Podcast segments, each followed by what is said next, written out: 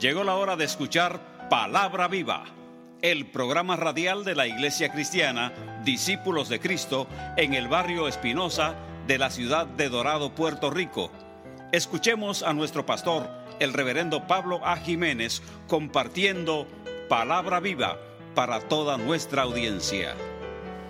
Le damos la bienvenida a Palabra Viva, el programa oficial de la Iglesia Cristiana Discípulos de Cristo del barrio Espinosa de la ciudad de Dorado en Puerto Rico. Aquí escuchará sermones grabados en vivo en el púlpito de nuestro templo. Y hoy no es la excepción. Tenemos un sermón que se llama Conoces su nombre, predicado por este servidor, el reverendo Pablo Jiménez, y al piano, nuestro hermano Ricardo Pichi Rivera.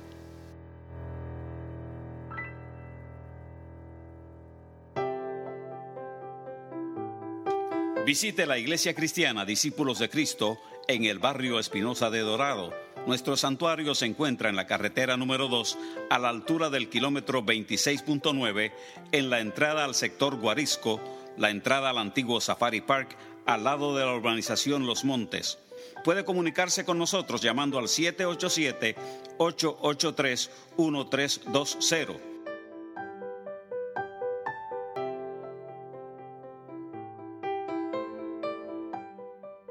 Y usted todavía está a tiempo para adorar con nosotros en la Iglesia Cristiana Discípulos de Cristo, en el barrio Espinosa de la ciudad de Dorado, en Puerto Rico.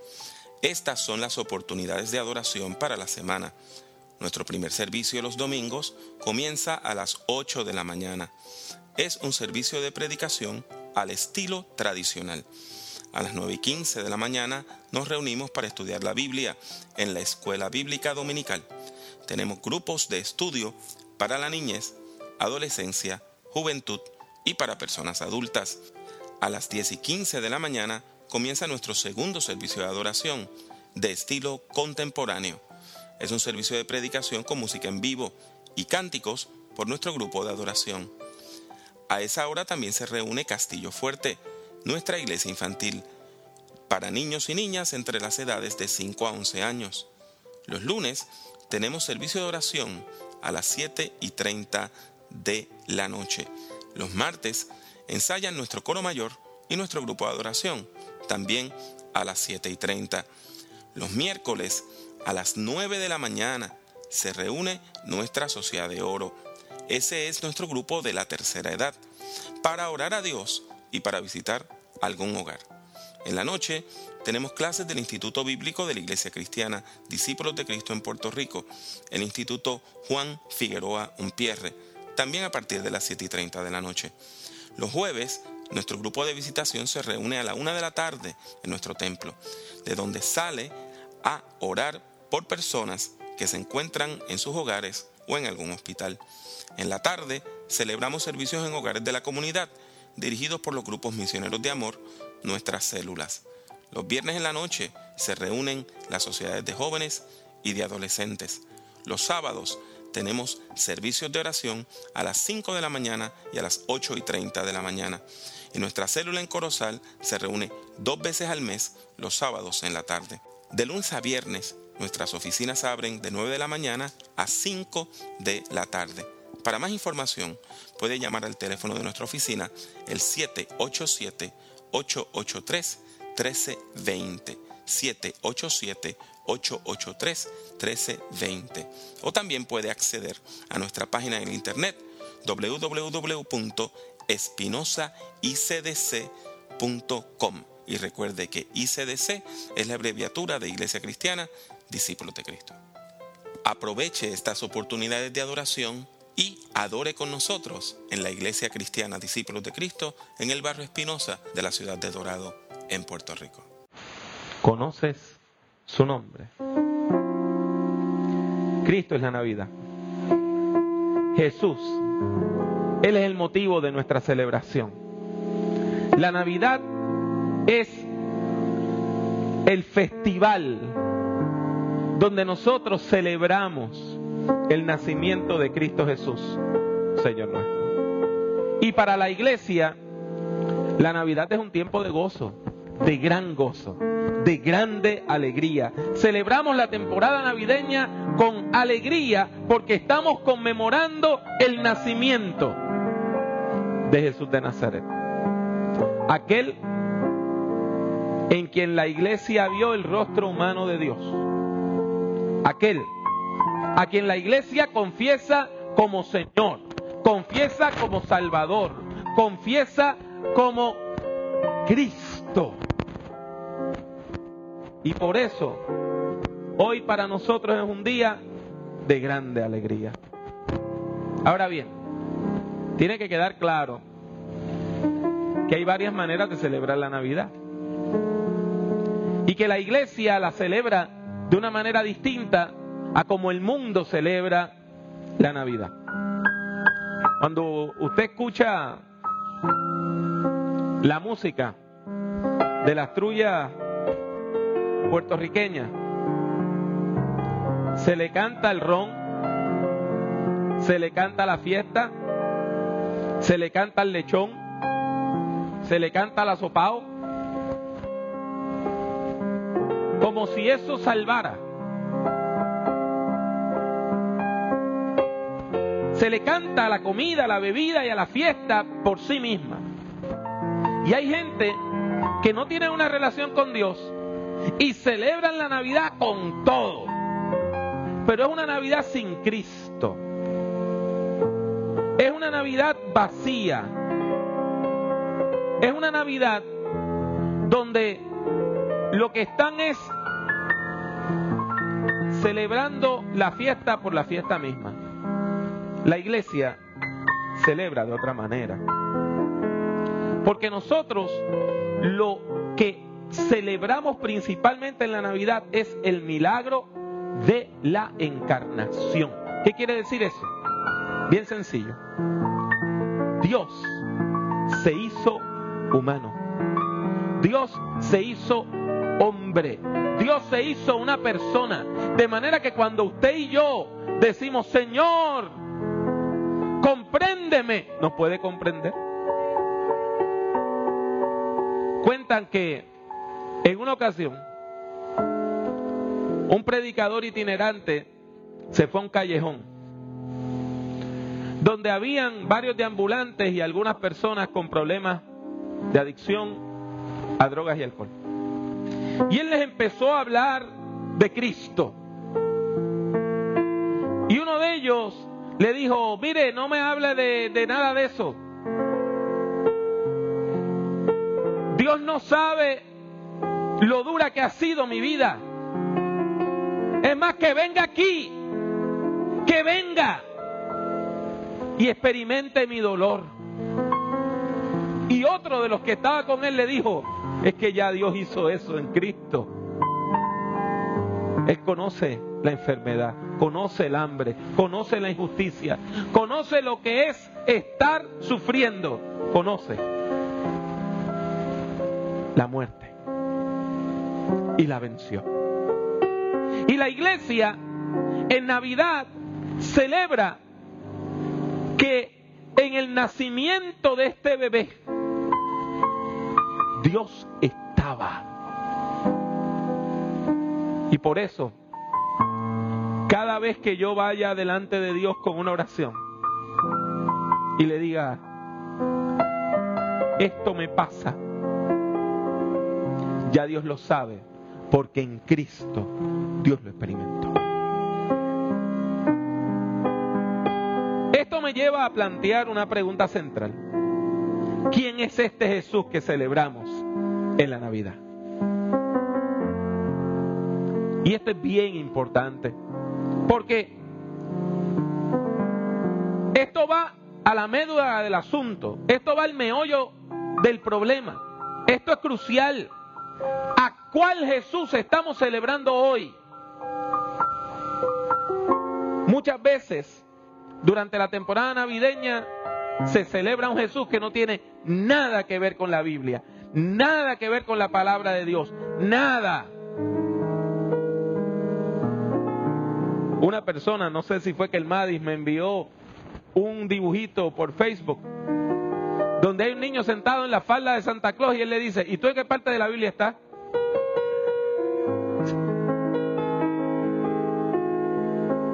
Pero aún hay personas que están celebrando a un Jesús que no está en la Biblia. Hay iglesias que hoy celebran, hay personas que hoy celebran el nacimiento de un niño que es indefenso y que no tiene poder alguno para salvar mi vida. Y usted los ve que están celebrando a Jesús, pero no oran a Jesús, no adoran a Jesús. Están buscando tal santo, están buscando tal espíritu, están buscando tal muertito, porque el Jesús en que ellos creen no tiene poder. Por eso tienen que ir por el lado, buscando otro acceso a Dios. Otras personas lo que están celebrando es a la celebridad, al Jesucristo superestrella. Y algo que se ha puesto de moda estos días es que cuando un artista quiere llamar la atención, hace algo escandaloso, o el Viernes Santo o el día de Navidad. Un comediante británico salió en la portada de una revista esta semana con una corona de espinas, con maquillaje como si estuviera sangrando y con un micrófono, un stand de micrófono, uno de estos aparatos donde se ponen los micrófonos, así en sus hombros como si estuviera crucificado. Y hay gente que están celebrando en la Navidad ese Jesucristo superestrella. Y ese no es Jesús de Nazaret. Es un Cristo falso. Es un Jesús tan falso como un billete de tres pesos. Y hay otras personas que celebran una Navidad donde no hay Cristo. Hay lechón y hay pasteles. Y hay jón. Y si es pitorro, mejor. No hay Cristo en su Navidad. No hay Cristo en su Navidad. La Navidad viene a ser una ocasión para el pecado. No una ocasión para celebrar la vida. Y por eso yo repito la pregunta central. ¿Quién es este Jesús a quien nosotros celebramos hoy? Mi hermano, mi hermana, eso nos lleva a la profecía, a la profecía del profeta Isaías, recogida en el versículo 6 del capítulo 9.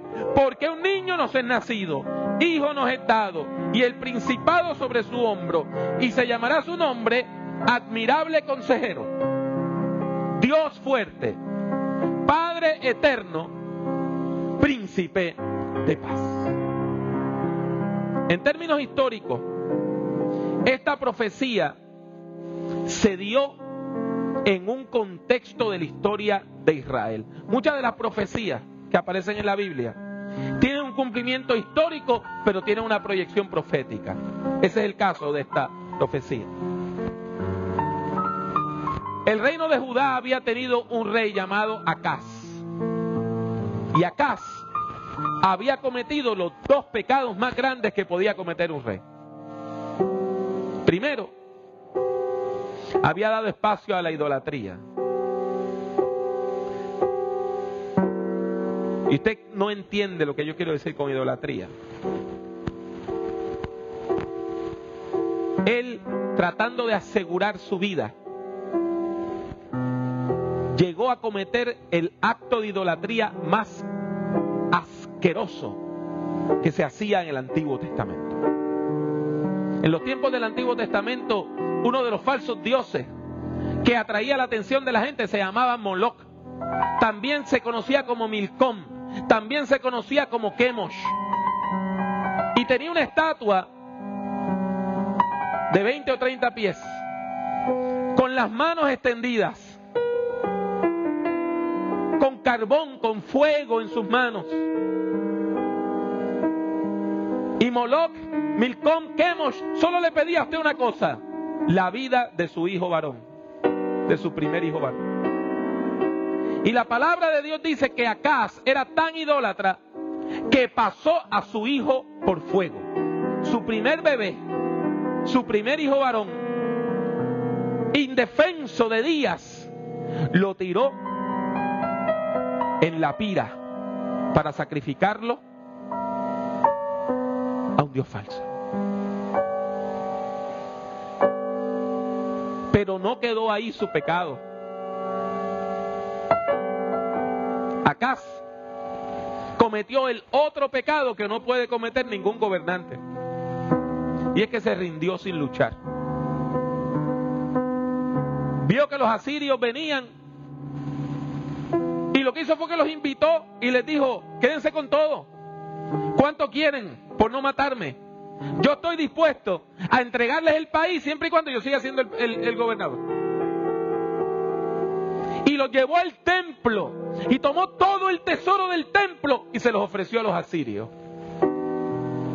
Y la gente estaba harta del mal gobierno. Y la gente estaba harta de la idolatría. Y la gente estaba harta de la cobardía. Y siguieron orando y orando y orando. E Isaías recibe esta profecía y le dice, dile al pueblo que van a ser un niño, que va a ser distinto. Ese niño se llamó Ezequías. Y a pesar de ser hijo de su padre, fue completamente distinto. Tan pronto llegó al poder, lo primero que hizo fue limpiar Judá de toda idolatría. Y durante su gobierno, los asirios extranjeros fueron conquistados por los babilonios. Y Dios liberó su tierra. Originalmente esta profecía habla de este nacimiento de este niño. Un nacimiento que iba a traer paz. Y esa historia usted la puede ver en el libro de Segunda de Reyes del capítulo 16 al 20.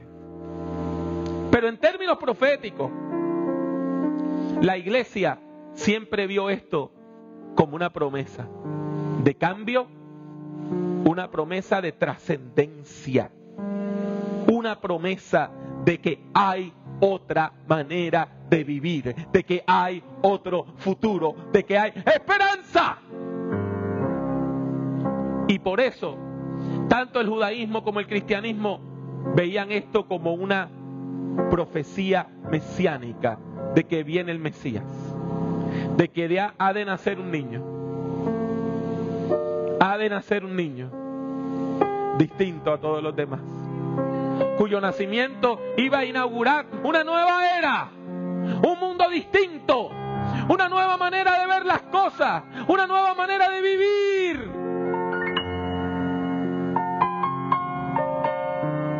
Y lo entendieron como la profecía del nacimiento del Salvador del mundo. E Isaías habla del Mesías venidero de una manera muy particular. No lo describe por sus características físicas. No habla de su belleza, sino que utiliza cuatro títulos para hablar de cómo sería el Mesías. Y lo llama admirable consejero, Dios fuerte, Padre eterno, príncipe de paz.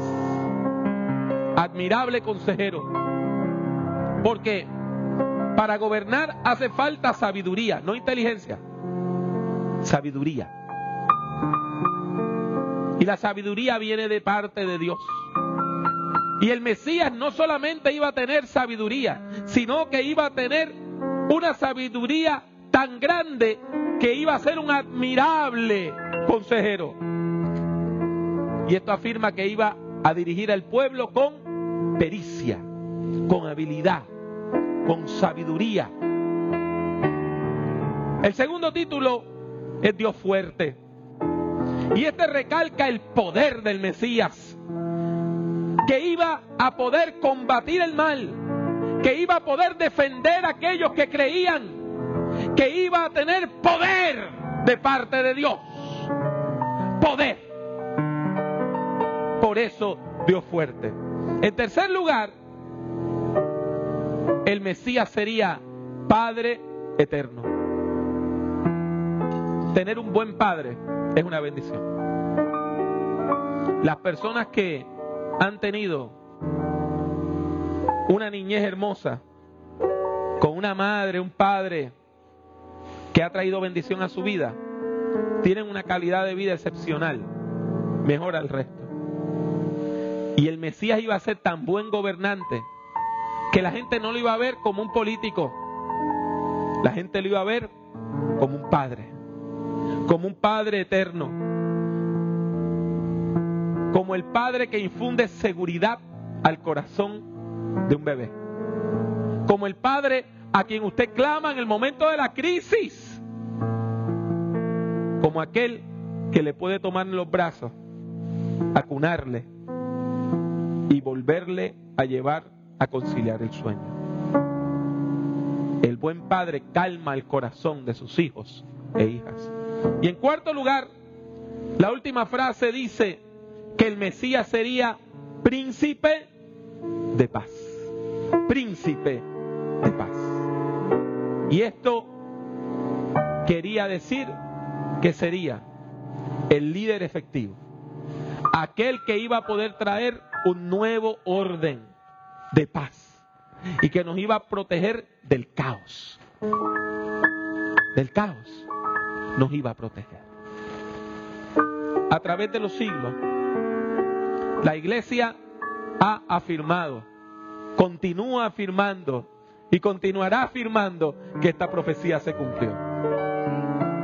Un día como hoy, cuando nació un niño, Jesús de Nazaret, humilde, pobre,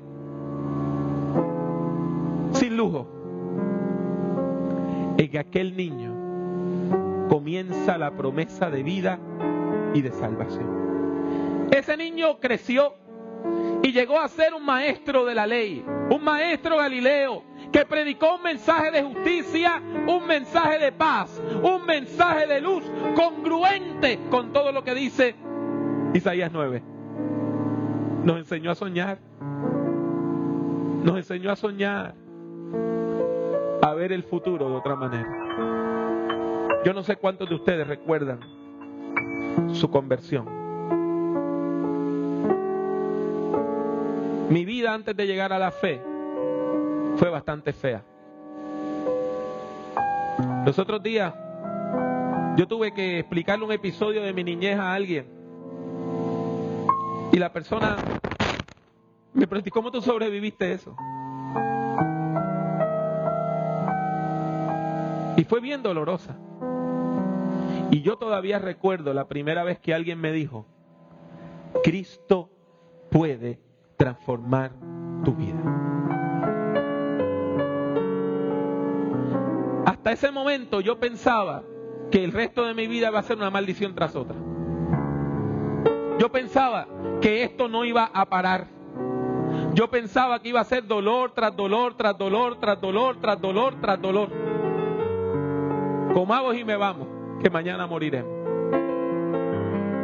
Y cuando alguien me dijo, Cristo puede darte una vida nueva. Primera vez yo pude verme feliz libre de alcohol, amando y siendo amado. Me pude ver con futuro, estudiando, con una familia. Y yo recuerdo que uno de mis primeros sueños, cuando yo me, me permití comenzar a pensar en el futuro, yo sentado en una banca de la iglesia de Sierra Linda en Bayamón, diciendo, Señor, yo quiero que tú me des dos hijas. Y hoy yo tengo dos hijas.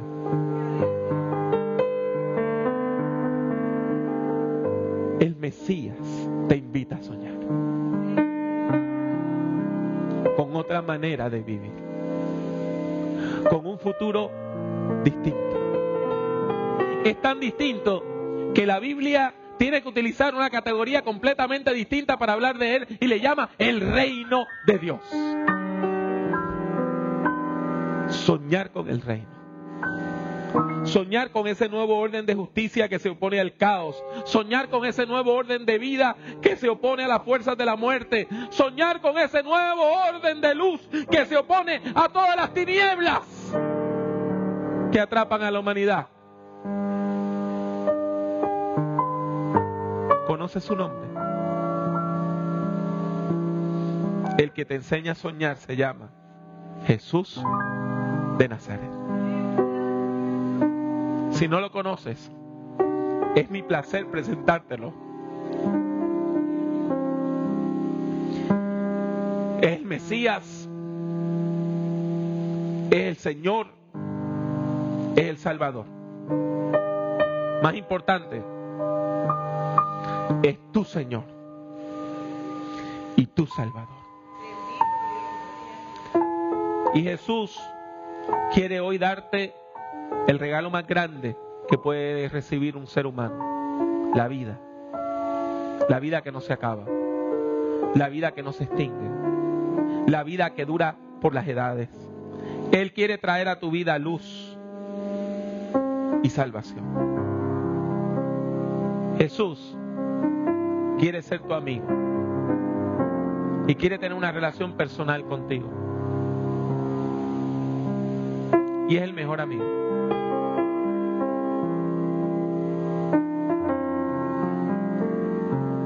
Conocí en el 1976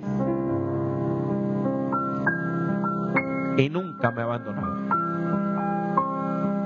Aún en los días más difíciles de estos años, siempre ha estado conmigo. El Señor es el mejor amigo. Y es mi amigo por la eternidad. Él dio su vida por mí. Y yo estoy tratando de dar la mía por Él. ¿Conoces su nombre? Él quiere ser tu amigo. Y Él quiere que esa amistad se reanude o comience hoy. En este día de Navidad, cierra tus ojos y abre tu corazón. Abre tu corazón al niño Dios. Abre tu corazón al niño Dios. Abre tu corazón al niño Dios.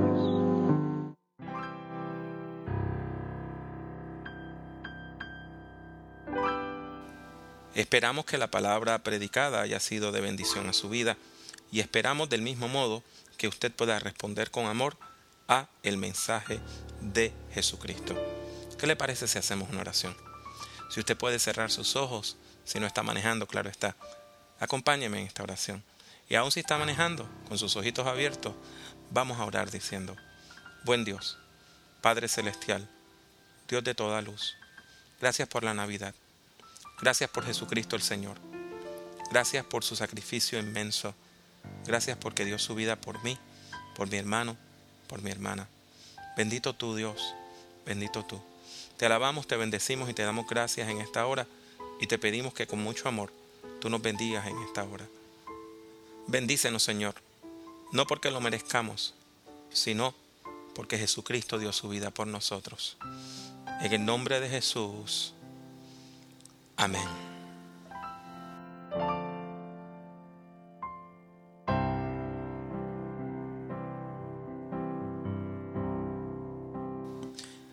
Si usted no tiene una iglesia a la cual asistir regularmente, ¿qué le parece si nos visita en la iglesia cristiana Discípulos de Cristo en el barrio Espinosa de Dorado?